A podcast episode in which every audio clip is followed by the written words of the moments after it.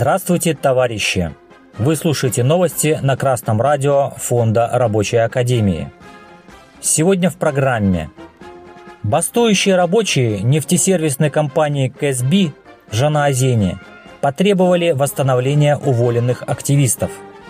Россия субсидирует восстановление летной годности самолетов Ил-96, Ту-204 и Ан-124, принадлежащих Объединенной авиастроительной корпорации. 30 апреля на руднике Иштамберды в Республике Кыргызстан остановилось производство из-за забастовки рабочих, которое требует повышения заработной платы и улучшений условий труда. 9 мая бастующие рабочие нефтесервисной компании КСБ в Жанаозене выдвинули новое требование – восстановить на работе 12 уволенных товарищей-активистов, а также прекращение суда в отношении тех рабочих, на которых подал в суд работодатель за участие в незаконной забастовке. Сайт Социалистической партии Казахстана сообщает, что пока это требование не будет выполнено, забастовка будет продолжаться. Рабочие Казахстана с удивительной стойкостью и методичностью продолжают бороться за свои интересы. Вот он, лучший способ отпраздновать Великую Победу – продолжить дело прадедов и их борьбу. Ведь народ СССР боролся не просто против фашистов, а прежде всего за лучшую жизнь и будущее, как свое, так и всех трудящихся. Шествие с красными знаменами, портреты героев предков, даже портрет Сталина – это хорошо. Но это разовая акция. Более того, сама эта акция используется буржуазией для прикрытия своей бесполезности в деле защиты страны, в деле восстановления промышленности. А вот забастовки, не прекращающиеся в Казахстане, защищают непосредственно интересы рабочих и заставляют буржуазию хоть как-то заниматься развитием производства. А в будущем опыт забастовок обеспечит и само избавление от буржуазии. Именно боевые забастовочные комитеты – основа будущей советской власти – Российская Федерация планирует выделить субсидии на восстановление летной годности самолетов Ил-96, Ту-204 и Ан-124, принадлежащих Объединенной авиастроительной корпорации. Соответствующий проект постановления правительства, подготовленный Минпромторгом, опубликован на федеральном портале проектов нормативных актов.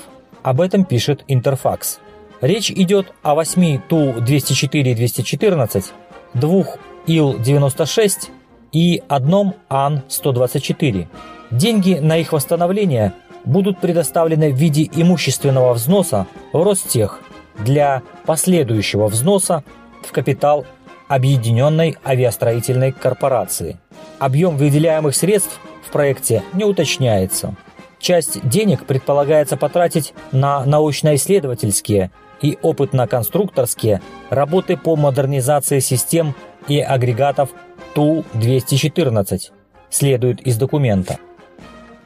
Прошло больше двух месяцев специальной военной операции. Запчастей для самолетов не поставляет Запад. Запчасти для самолетов прекратил поставлять Китай, так как правительство Российской Федерации до сих пор не может разобраться с коррупцией в той же объединенной авиастроительной корпорации. Самолеты изнашиваются, и надо что-то делать. Что?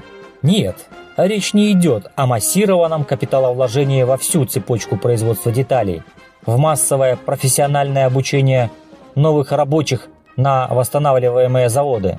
Нет и переговоров с дружественными странами о прямых поставках того, что пока не выпускается. Есть решение кинуть немножко денег на проверку существующего, мол, послужит еще, если подкрасить.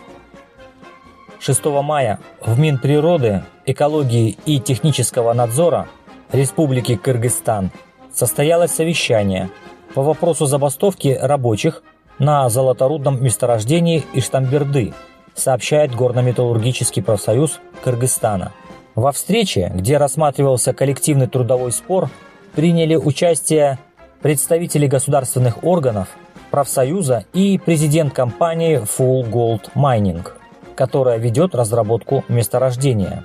Принято решение предоставить компании недельный срок для согласования вопроса ощутимого повышения заработной платы работников, устранения нарушений трудового законодательства и разрешения других вопросов, говорится в сообщении Горно-металлургического профсоюза. Также в ближайшее время будет создана межведомственная рабочая группа по вопросам деятельности Full Gold Mining.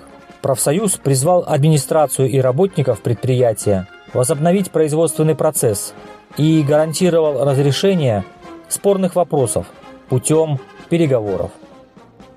Отрадно видеть, что в еще одной республике бывшего СССР растет рабочее движение. И пусть это движение половинчато, поскольку возобновлять работу до исполнения требований значит искушать судьбу, но для начала и это хорошо. В то же время в России рабочее движение развивается куда медленнее. Рабочие Казахстана, а теперь и Кыргызстана, уже стали показывать нам, как надо бороться. С вами был Александр Петров с коммунистическим приветом из города Гомель, Республика Беларусь.